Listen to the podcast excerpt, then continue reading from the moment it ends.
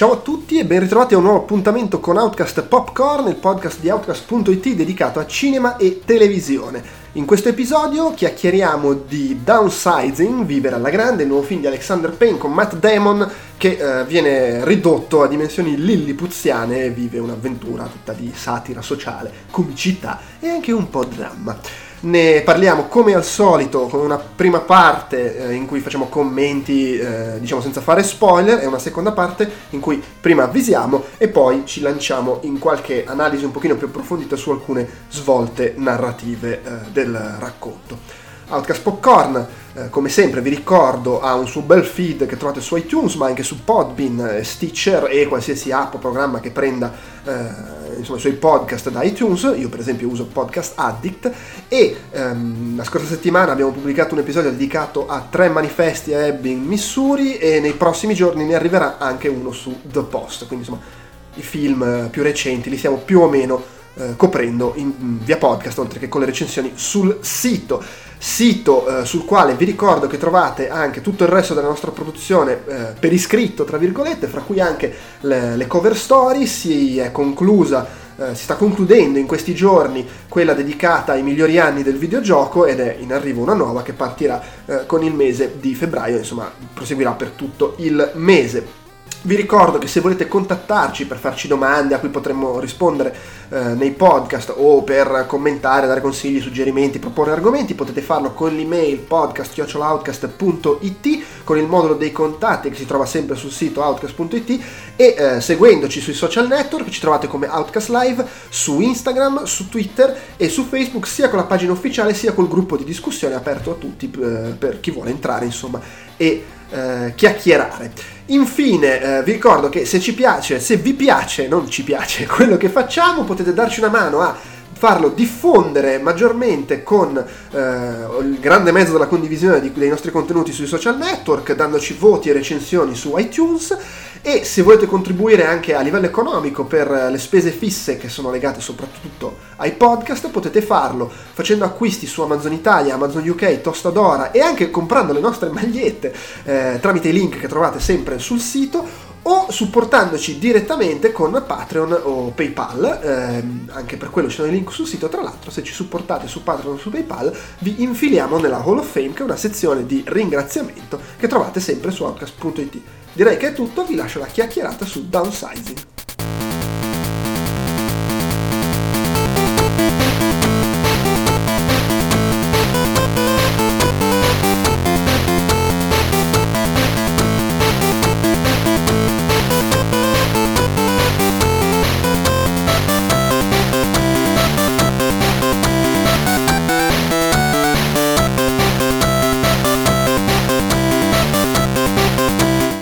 Siamo, qui, io sono Andrea Maderna e con me c'è Andrea Peduzzi. Ciao. La coppia Andrea e Andrea che ultimamente è diventata molto, molto presente su Outcast Popcorn. E siamo qui per parlare di downsizing, che il sottotitolo italiano è Vivere alla grande, o sbaglio? Ah sì, esatto, lo scopro ora tra l'altro. Vedi, sono queste grandi scoperte che si fanno in diretta. Nel senso che non ci ho neanche pensato a leggere il sottotitolo quando sono, sono entrato al cinema a guardare il manifesto, comunque eh vabbè. Tra l'altro, eh, nel momento in cui registriamo, cioè proprio pochi secondi prima di registrare, è uscito il trailer di Ant-Man and the Wasp. Se manco a farlo apposta, cioè, noi parliamo del film della gente che si rimpicciolisce. E, e, la Marvel, in questo momento, così per creare disturbo, casino, butta fuori il trailer della gente che si rimpicciolisce. È giusto così. Eh, sarà più divertente o meno divertente di downsizing secondo te? Mm, secondo me è più divertente, oh, nel senso che downsizing secondo me è un po' agrodolce, quindi non è Mentre invece io ricordo per esempio il primo Ant-Man che l'avevo trovato particolarmente del filone Marvel uh, cinepanettone diciamo così. ci cioè, comunque mi ero divertito un sacco. Ecco, downsizing invece mi aspettavo che fosse... Uh, cioè ci sono andato così proprio senza informarmi troppo prima, poi non sto comunque dal cast, vedevo Christian Waltz, Christian Wigg, uh, Matt Damon, cioè pensavo che fosse un po' più commedia invece, e invece sei mm. qualcos'altro mi ha sorpreso, però insomma andiamo con ordine. Sì, sì, no, io ero fiducioso perché comunque è il nuovo film di Alexander Payne, che in genere mi piace molto, anche se avevo intravisto giu- giudizi un po', come dire, polarizzati su, su questo film. In realtà eh, a me è piaciuto. Anche a me è piaciuto, strano, infatti non mi spiego i giudizi. Beh, c- allora, secondo me Vabbè, allora, intanto, per chi non lo sapesse, è un film che ipotizza. Eh, questa, è, è, il primo film di Alexander Payne che si può definire di fantascienza, anche se poi il cuore del film. Cioè, pur essendo trattato in maniera molto serio, l'elemento fantascientifico, poi il cuore del film è il solito film di Alexander Payne. C'è un po' di satira, gente che. Sì, gente un po', un po', un po bizz- dire, un, un, gruppo di persone un po' bizzarramente messe assieme che si lanciano in un viaggio e scoprono loro stessi le solite cose sue. Eh, però si parte da questo spunto fantascientifico del eh, questa scoperta clamorosa che viene fatta dagli studiosi norvegesi, se non sbaglio. Sì, eh, sì, esatto. E, e, di una tecnica grazie al, alla quale è possibile rimpicciolirsi e diventare alti come un bicchiere, più o meno, forse anche un po' meno, come un... Sì, no, Ma, decisamente oddio, meno. Decisamente meno. Secondo me molto meno, nel senso come, sì, sì, come potrebbe essere un personaggio della Lego.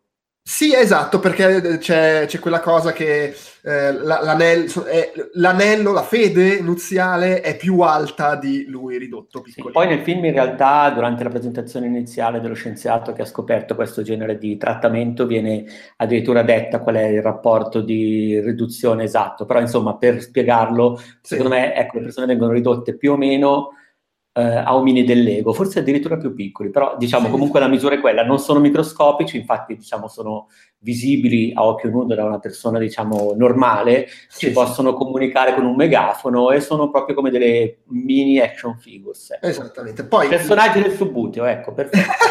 Ci sta. E questo aspetto fantascientifico che ovviamente è fondamentale per il film, però poi non è che diventa un film di fantascienza come magari un'avventura, ok, eh, ma è un pretesto per comunque parlare di società, di dove stiamo andando, perché eh, il, il rimpicciolimento diventa un metodo per risolvere i problemi del mondo, l'inquinamento, il riscaldamento globale, eccetera. Cioè, se ci rimpiccioliamo, ovviamente consumiamo di meno, facciamo meno danni, eh, fa vedere l'impatto, che l'impatto tipo anni di spazzatura prodotti da un intero villaggio sono un sacchettino di dimensioni normali, diciamo così. E, e quindi c'è questa cosa, e, e, il film poi parla di questo, di, di, di Uh, innanzitutto di questo, di, c'è questa opportunità per risolvere i problemi del mondo, che peraltro si potrebbe dire, come al solito, come è prevedibile, invece di risolverli i problemi, fuggiamo, troviamo un modo per, per andarcene dai, dai problemi. Eh, eh, Beh, certo, però di fatto, eh, come si dice, poi il film ha degli sviluppi che in qualche modo pregiudicano questa stessa opportunità, quindi non è detto che questa opportunità non avrebbe potuto risolverli, diciamo così. No, no, no, ma certo, ma eh. è, che non, è che, non, è che, li risolve, nel senso, li, li, li eh, cioè un po' come dire, eh, se dovessimo scegliere fra risolviamo i problemi del pianeta Terra o colonizzi- colonizziamo Marte, secondo me colonizzeremo Marte. Facciamo, andiamo, c'è un pianeta vergine da distruggere, andiamo su quello. Eh, eh, però c'è questo, c'è eh, ovviamente rac- racconta di come adattarsi a questa nuova vita, perché poi una delle caratteristiche è che ovviamente consumando un millesimo di quello che consumi a dimensioni normali, automaticamente costi anche meno, pesi di meno sulla società e, di, e quindi ti fanno una conversione, i soldi che hai valgono molto di più. Se hai certo. un patrimonio da persona eh, normale, che sta bene... Diciamo che 150 mila dollari diventano milionate. Esatto, diventi ricchissimo. Devi sì, essere sì. un pezzente in partenza per essere un pezzente. Certo, sì, qui di fatto è come certe, certe, certe persone che arrivati all'età pensionabile si trasferiscono nei paesi, diciamo così, un po' più Uh, un po' più poveri per poter vivere senza lavorare o da benestanti. Però in questo caso c'è anche la, la, risonanza che in realtà, oltre a essere una scelta accattivante per le persone del ceto medio, è anche una scelta che ha dei risvolti sociali teoricamente uh, positivi se non risolutivi. Ecco. No, è chiaro, sì. E vabbè, poi il film devi anche sul far vedere come alla fine non cambia mai nulla, anche in questo contesto ridotto si crea una società dove ci sono disparità, dove appunto chi era talmente povero fuori da, da, non avere abbastanza soldi per diventare ricco in versione ridotta, appunto rimane povero. Allora i messicani hanno il loro quartiere eh, isolato e fanno gli stessi lavori che fanno nel mondo normale. E, insomma, tu, tu, tutti questi discorsi qua non, non, cambia, non cambia molto da quel punto di vista. La vita migliora perché comunque non stava male. Certo, o comunque diciamo migliora sì per una persona della media borghesia, a quel punto diciamo ottiene un benessere inesauribile, però anche qui diciamo che il film ovviamente a un certo punto in avanti complica le cose. No, ecco, è chiaro, sì. eh, ecco, sul discorso del, del, che, ha, che, ha, polarizzato, dicevi, dicevi tu, secondo me, tanto vai a dirla subito questa cosa, ha un po' un, un, disequilibrio il film, nel senso che mescola diversi, diversi toni, un po' tipo cioè in maniera completamente diversa, però è un po' un discorso che, si, che facevamo nella, nel scorso episodio parlando di, di tre manifesti a Ebbing, il fatto che comunque un film che fa satira, che qua e là la butta molto sul ridere, e poi si prende sul serio, e poi parte col pippone, pippone tra virgolette perché non è mai pedante, però comunque ti, ti, ti, ti fa un po' la morale, d- dice determinate cose, e eh, è un po', secondo me, squilibrato, cioè la butta di qua e di là, e, e secondo me questo ha un po' spiazzato molti che non, so, non sono riusciti a far funzionare eh, allo stesso modo il lato comico, il lato serioso e in più c'è stato un po' di backlash eh, perché di questi tempi, la, la, soprattutto la critica americana va di qua o di là a seconda non di quanto è bello il film, ma de, di come presenta determinate tematiche e quindi eh, molti hanno preso male il fatto che c'è un personaggio eh, di origine vietnamita che parla con un forte accento, è un po', un po', stereotipato, se vuoi, anche se secondo me non è poi così stereotipato. Ma guarda, io l'ho, l'ho visto in italiano il film e mi sono chiesto se fosse reso in maniera così, non dico caricaturale, ma quasi anche in originale, quindi tu mi stai dicendo che più o meno sì, giusto? Ma non so se, se si possa dire caricaturale, nel senso ha un accento molto forte, parla da persona che, che, che, che non sa parlare bene in inglese eh, e quindi que, que, quell'aspetto poi diventa dà vita anche a gag. E per il resto, cioè, il personaggio è quello. È chiaro che è tutto il film che ha spesso toni caricaturali, e quindi ovviamente eh, anche quel personaggio c'è un po' caricaturale. Solo che appunto quella cosa lì ha, ha, respinto in molti, allora appunto Wonder Woman è il più bel film d'azione di supereroi della storia perché c'è la donna forte al centro, questo è una merda perché c'è la, la vietnamita un po' stereotipata o Beh, cioè, tra l'altro è un po' stereotipata ma è un personaggio radicalmente forte, nel senso sì, è anche il personaggio che eh, fa, mh, diciamo così, da perno per i principali non dico cambiamenti, ma per le principali evoluzioni narrative del protagonista e di chi sta attorno. Quindi in realtà è una donna non forte, fortissima. Sì, sì, ma infatti secondo me considerarlo un personaggio problematico, strepato, eccetera, è fermarsi al fatto che, ah, vabbè, l'ennesimo personaggio orientale in un film americano che non sa parlare inglese invece di essere una persona integrata è quella che è arrivata ed è finita a lavare i cessi che vabbè capisco da dove arrivi questo, questo, tipo di reazione, però mi sembra veramente un fermarsi alla superficie. Beh sì, anche perché di fatto poi il film, eh, come molti film ultimamente, tra l'altro mette in atto appunto sì attraverso la vietnamita, però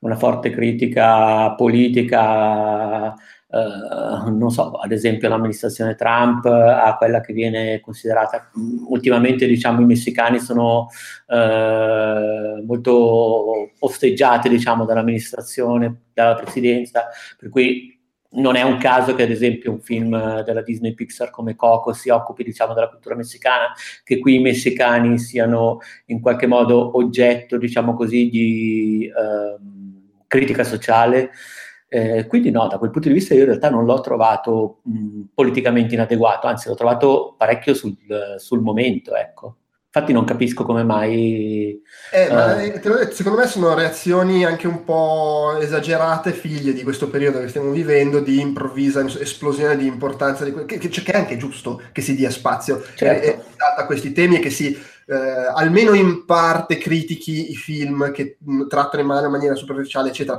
Però, cioè, per capirci, non è il personaggio eh, di colore del film horror che c'è perché ci deve essere, è l'unico di pelle scura ed è il secondo a morire del film non è assolutamente, non è la spalla comica nera del film. No, no, no, affatto. Tra l'altro è una vietnamita che si occupa per lo più, è inserita in una comunità di, eh, tra virgolette, eh, messicani al limite dell'extracomunitario e che se ne occupa. Quindi in realtà mh, mm, non l'ho trovato per niente eh, macchettistico in questo senso, proprio neanche a livello di uh, costruzione narrativa. Cioè, infatti veramente non, non pensavo che fosse questo.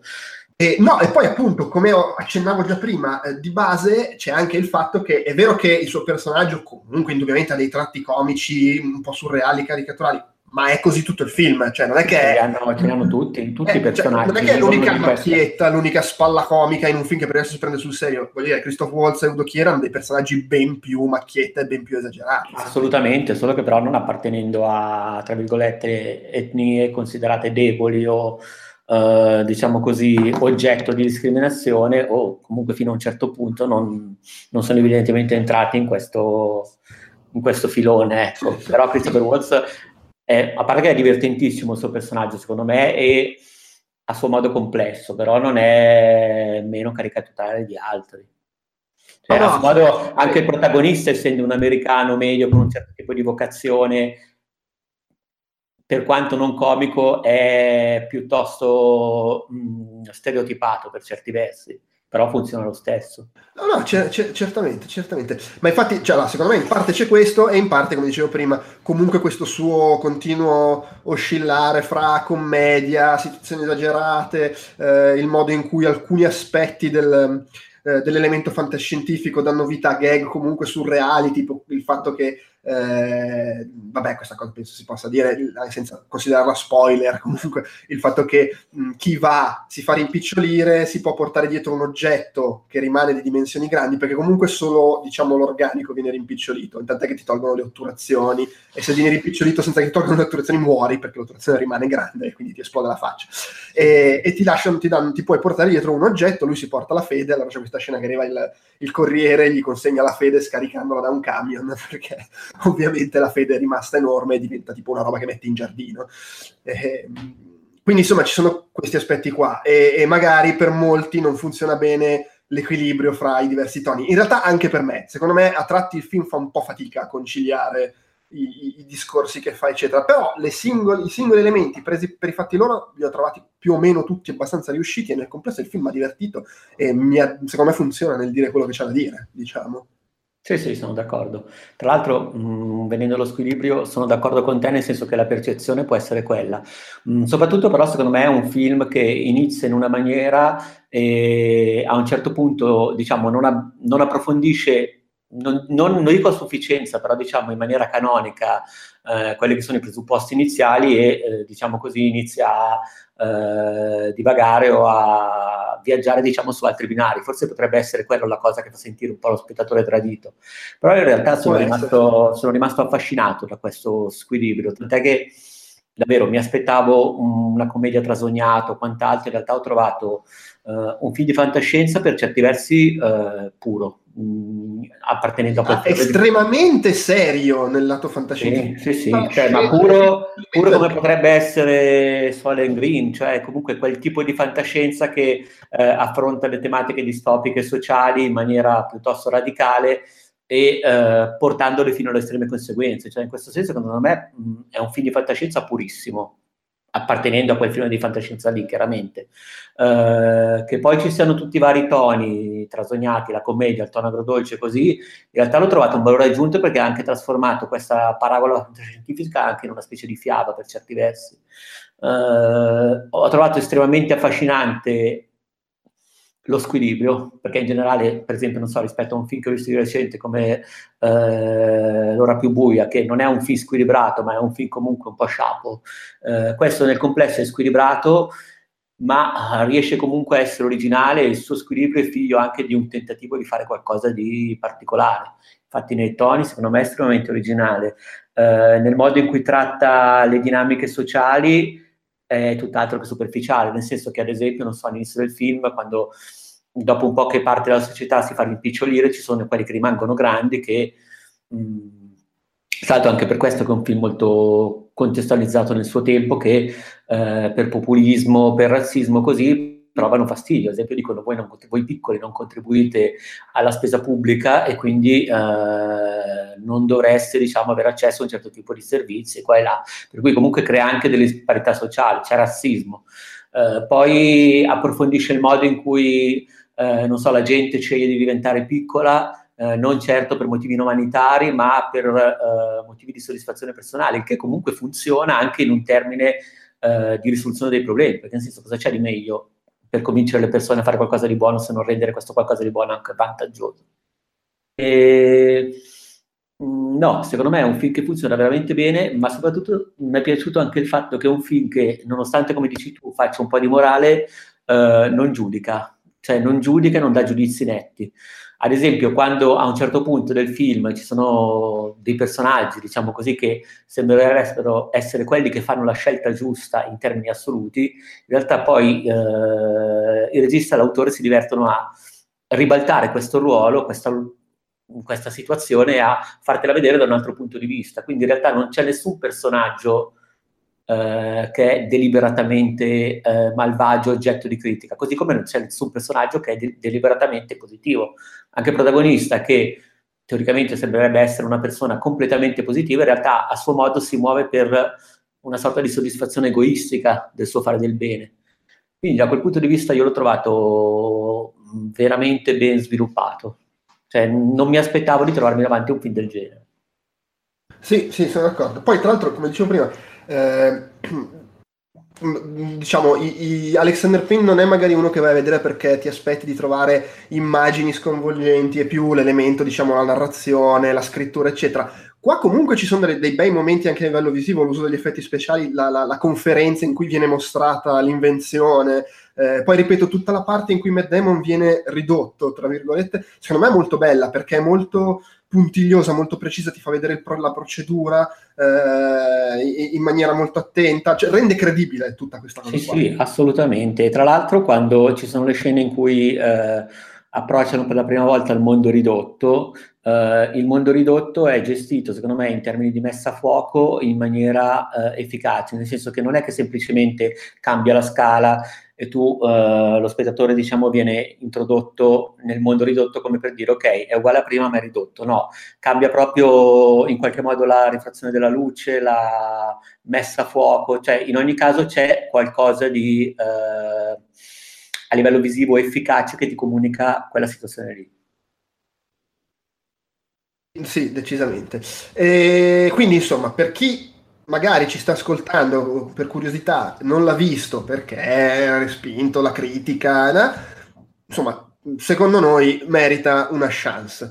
Eh, al di là di questo, insomma, così una piccola parentesi con spoiler, quindi se appunto se non l'avete visto e volete andare a vederlo, interrompete qui l'ascolto. Eh, cosa ne pensi di come poi il film si evolve? Perché il film parte in una certa maniera, ti fa capire abbastanza in fretta che non sarà solo la sua grande avventura nel mondo dei piccoli e invece eh, scoprirà che ci sono altre cose che non vanno, eccetera. Allora, prima c'è tutta la parte in cui si vede che anche nel mondo dei piccoli si sono create le disparità sociali eh, e, e, poi appunto si va a finire anche, anche altrove. E poi c'è tutta quella parte finale, no? il, via- il, classico viaggio di Alexander Payne con la gente buffa in viaggio, e con quel finale anche un po' così aperto. Ti è piaciuta tutta questa, tutta questa conclusione? Sì, sì, assolutamente. Anzi, diventa sempre più... Cioè, tra l'altro è squilibrato perché parte, come dici tu, dai presupposti completamente credibili, che sono quelli anche del rimpicciolamento, in cui ti mette davanti a una situazione irrealistica, rendendotela in qualche modo realistico, perlomeno digeribile. Dopodiché, secondo me, a un certo punto diventa eh, molto più sfacciato nel uh, gestire i, i, binari narrativi, cioè anche molto più semplicista per certi versi, o semplicistico, comunque diciamo un po' più naif però secondo me mi è piaciuto moltissimo, mi è piaciuto moltissimo il modo in cui incontrano la comunità alla fine, eh, mi è piaciuto quando dicevo prima il fatto di non giudicare, quando sembra la cosa migliore entrare lì sotto, poi invece banalmente la cosa viene ribaltata dal personaggio di uh, Christopher Wedge, che è mh, mm, appunto uno di quelli scritti meglio secondo me, proprio perché lui dice lui è un uomo al 100%, un uomo che è attratto dal fare del bene, ma è anche attratto dal piacere, è anche attratto da uh, non so come dire, dal vivere pienamente, per cui lui dice non entrare, cosa entri, che tanto qua, uh, come si dice, quella è una specie di setta, per cui quelli che fino a 5 minuti prima ti sembravano i personaggi positivi al 100%, lucidi, che salveranno il mondo, a un certo punto te li fa vedere davvero anche nei loro limiti, tra virgolette, però senza giudicarli, perché non escono male neanche loro, non esce male nessuno. Mm, quindi sì, ho apprezzato molto la cosa. Non mi aspettavo che il film avrebbe preso quella piega che, diciamo, banalmente mi aspettavo che sarebbe andato in vacca il mondo dei piccoli, non che sarebbe andato in vacca il mondo intero per una catastrofe eh, ambientale globale che a un certo punto rendeva addirittura eh, vana se non inutile per certi versi rimpicciolimento. Uh, a un certo punto i personaggi venivano proprio trascinati, mi ha ricordato quasi il mago di Oz, cioè come, uh, come, costruzione narrativa, con i personaggi che in gruppo vengono trascinati in eventi, tra virgolette, sempre più mh, trasognati, rocamboleschi e sempre meno realistici, per poi ritornare al punto di partenza. Sì, sì, sì, no, è... Di nuovo, è, è, è, strano perché è un finale che come, in fondo come il tono del film in generale, non dà soddisfazione. Perché non è un finale che chiude, che, che, che, che porta a compimento. Eh, è, come dice, essendo un film che non giudica, è anche un film che non, non dice, non chiude, non conclude. No, non, no, il personaggio finisce che è al punto di partenza, cioè non, uh, ha fatto delle evoluzioni o crede di averle fatte, nel senso che crede di partecipare via via sempre a qualcosa di grosso, qualcosa di importante, però in realtà poi alla fine lui rimane se stesso, come giustamente dice sempre il personaggio di Weitz, uh, no, Waltz, uh, è una persona che tanto non porta mai a termine quello che compie, quello sì. che inizia. E lui alla fine inizia il film, finisce il film che è più o meno come ha iniziato, cioè con davanti più o meno le stesse prospettive, con davanti sempre un mondo sempre sull'oro dell'estinzione, però un'estinzione che evidentemente non sarà proprio così immediata. Cioè lui continua a occuparsi degli altri, quindi diciamo il suo, sua, per quanto venga trascinato in qualcosa che è apparentemente molto ambizioso, non modifica veramente la sua forma mentis. Mm-hmm. E... Ehm, Semplicemente la passa di scala in scala, diciamo, però è sempre quella. Sì, no, beh, quello sì, indubbiamente. E il dialogo sulle scopate? ah, sì, quello, beh, quello l'ho trovato comico, nel senso che comunque, come dice giustamente lei, è una cosa che ho sentito dire in una casa dove lavoravo, quindi poteva essere un test da rivista. Sì, sì, beh, certo, sì. però è perfetto, cioè, è bellissimo il dialogo, lei è fantastica. Sì, e... sì, sì, ma lei tra l'altro non capisco veramente questa cosa del personaggio macchettistico, perché anche in quel momento è chiaro che a un certo punto del film si può capire che si andrà a parare in una dimensione sentimentale tra i due, cioè tra lui e la vietnamita, e che in qualche modo l'handicap fisico della vietnamita paradossalmente per lui rappresenta un'attrattiva in termini di eh, attitudine alla compassione eh, non di meno, secondo me, quella scena lì è molto tenera, molto riuscita e non uh, senza sbavature. Sì, secondo me un po' è, è, anche il modo in cui parla lei. Non so in italiano come l'hanno doppiata. Malissimo. Cioè... In italiano sembra il cinese che faceva le cassettine di Bimbo Mix. Beh, però alla fine parla così, cioè nel senso... No, no, ma infatti io mi sono uscito, mi sono chiesto se in originale il suo tono era un po' più nei ranghi, se mi dice che invece no, è così, allora si vede che è proprio una questione di caratterizzazione, quindi paradossalmente allora è doppiato bene. no, cioè, sì, il problema lì è, è, sempre lo stesso, che a noi fa strano, cioè nel senso, i, i, in un film doppiato in italiano forse solo, boh, cioè non, abbia, non, siamo abituati a sentire la gente che parla con l'accento straniero, mentre gli americani, eh, in un film americano è normale che c'è, a parte i, i 50.000 accenti degli statunitensi, ma poi appunto c'è quello che ha l'accento australiano, quello che ha l'accento coreano, eh, che è gente che vive normalmente. In italiano non, non siamo abituati e generalmente quando c'è questo tipo di caratterizzazione è esclusivamente per ottenere effetto comico, tipo il francioso o, o, o l'inglese che parla tutto altezzoso. Sì, sì, eh, sì. Quindi era comico anche perché il personaggio è, eh, non so come dire, nonostante sia una donna estremamente forte, anche estremamente spratica, sbrigativa, ha comunque questo accento eh, in qualche modo... Ehm, sì, un po' comico involontariamente, eh, no, che poi se ci penso, adesso non voglio dire eh, una cosa razzista o sgradevole, però mh, mm, negli ultimi anni banalmente mi capita di frequentare molto più, ci sono aumentati mercatini, negozi cinesi anche in Italia, anche nel nord Italia, e effettivamente se ci faccio caso il personaggio non parla poi così diversamente da quelle potrebbero essere commessi o camerieri di certi negozi, quindi mh, mm, a pensarci non è neanche così mal riuscita la cosa. No, no, eh sì, è che no, ma è che proprio secondo me non ci siamo proprio abituati al cinema. No, no, Pensa no. anche nell'ultimo Godzilla americano, c'è il personaggio di Ken Watanabe che l'hanno doppiato facendogli la parlata comunque da, Watanabe, cioè sempre... Da, da, da, da, giapponese e in inglese è normale che parli con l'accento giapponese, in italiano sembra stranissimo, dici ma cosa, ma cosa hanno combinato, parla come quello dei, dei mercatini appunto. e, e, Però in effetti non è, inso- cioè giustamente siamo meno abituati perché probabilmente negli Stati Uniti c'è da sempre una maggiore varietà etnica, diciamo così, mentre da noi è una cosa magari un po' più degli ultimi 30-40 anni. Sì, boh. no, e, poi, e, poi, è una cosa che non è mai stata fatta, cioè sì, doppia, sì. nel doppiare i film molto raramente si è stati attenti a questo aspetto e si è sempre mh, avuto accento neutro nel, nel doppiaggio dei film, anche, anche nei personaggi. E quindi c'è questa cosa qua che magari può... può... Sì, forse proprio anche sì, ha ragione, è una questione di abitudine, perché in effetti, cioè, se penso anche a persone giapponesi che ho conosciuto che si esprimevano in italiano, non erano poi così...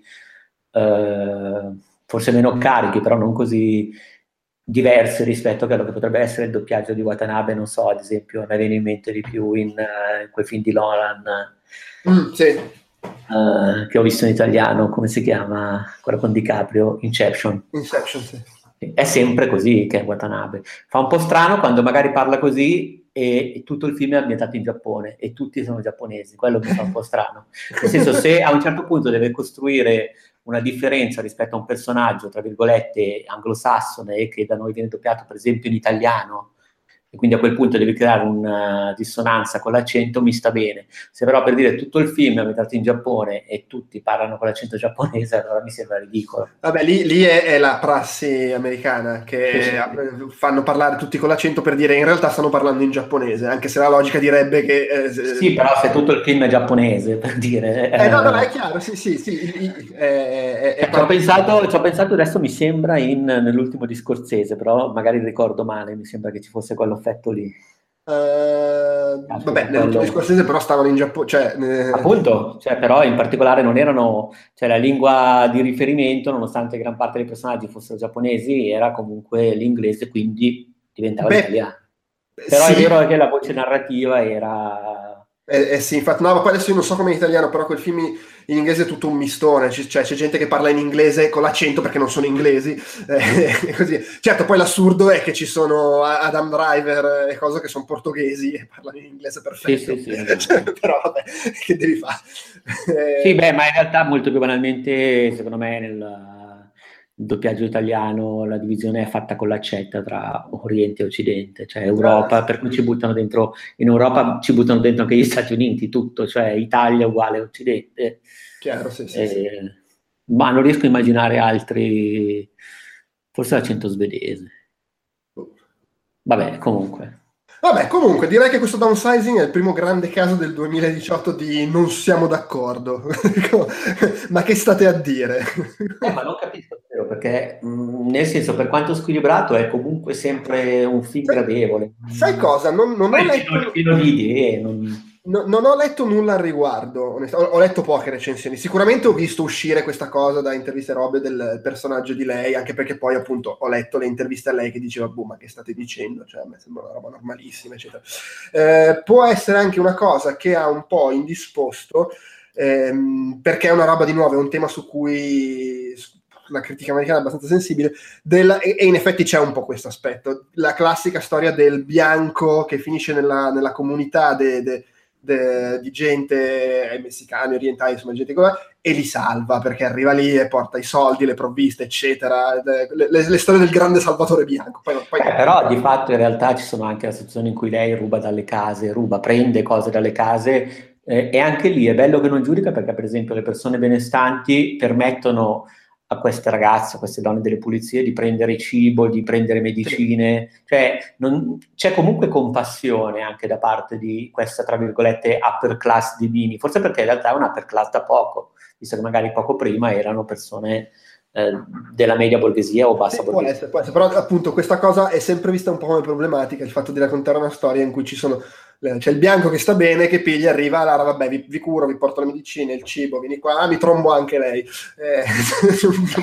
eh, lo so, però secondo me in un contesto così non è, cioè adesso per quanto possa essere un cliché, non è impostata in maniera uh, irrealistica, ecco, cioè ci sta lui è uno stereotipo, arriva lì giustamente, è anche una persona che parte il film che lui si prende cura anche della madre, quindi è una persona che ha proprio quell'inclinazione d'animo lì. Sì, sì, sì, certo. Quindi nel senso lui tutto sommato rispetta se stesso, non è che è il bianco che in qualche modo salva tutti ma che magari prima era un po' guascone, è coerente col personaggio. Mm-hmm. Quindi può. Poi in generale ecco diciamo che mh, mm, personalmente se un film, a meno che un film non sia eh, evidentemente sgradevole su un piano politico-sociale, quindi diciamo non sia scorretto nel senso puro, cioè in genere poi io non, non faccio tanto caso nel, cioè diciamo non do molto peso a questo tipo di, di cose. Ecco, diciamo, chiaro, nel senso se vedo un film eh, davvero deliberatamente scorretto e sgradevole è un conto, però diciamo che su determinati livelli non, non sono uno che giudica molto io stesso, quindi. Ah, no, certo, ci sta. Vabbè, insomma, quindi questo 51 di pomodorometro. Ah sì, ma l'ho visto anch'io, ma infatti l'ho guardato prima di entrare al cinema e ho detto, boh, ma chissà perché, anche perché il, primo, il, film precedente che avevo visto era Nebraska, giusto? Sì, sì. Che invece era tipo agli Oscar, era strapiaciuto. Sì, sì, che ho trovato bello, bellissimo Nebraska, beh, molto più equilibrato, molto più convenzionale di questo, però ho preferito questo. Però vedi, sai, alla fine, nel senso, questo secondo me è uno dei casi in cui il, il pomodorometro dice la verità, nel senso che 51% e 50% con i top critics, sostanzialmente vuol dire che a metà della gente è piaciuto e a metà della gente no.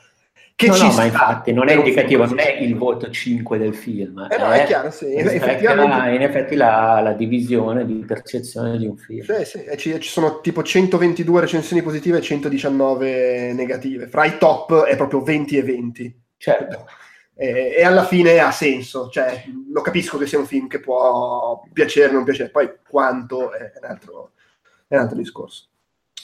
Va bene, direi che più o meno abbiamo sviscerato e per oggi è tutto. Ciao. Ciao.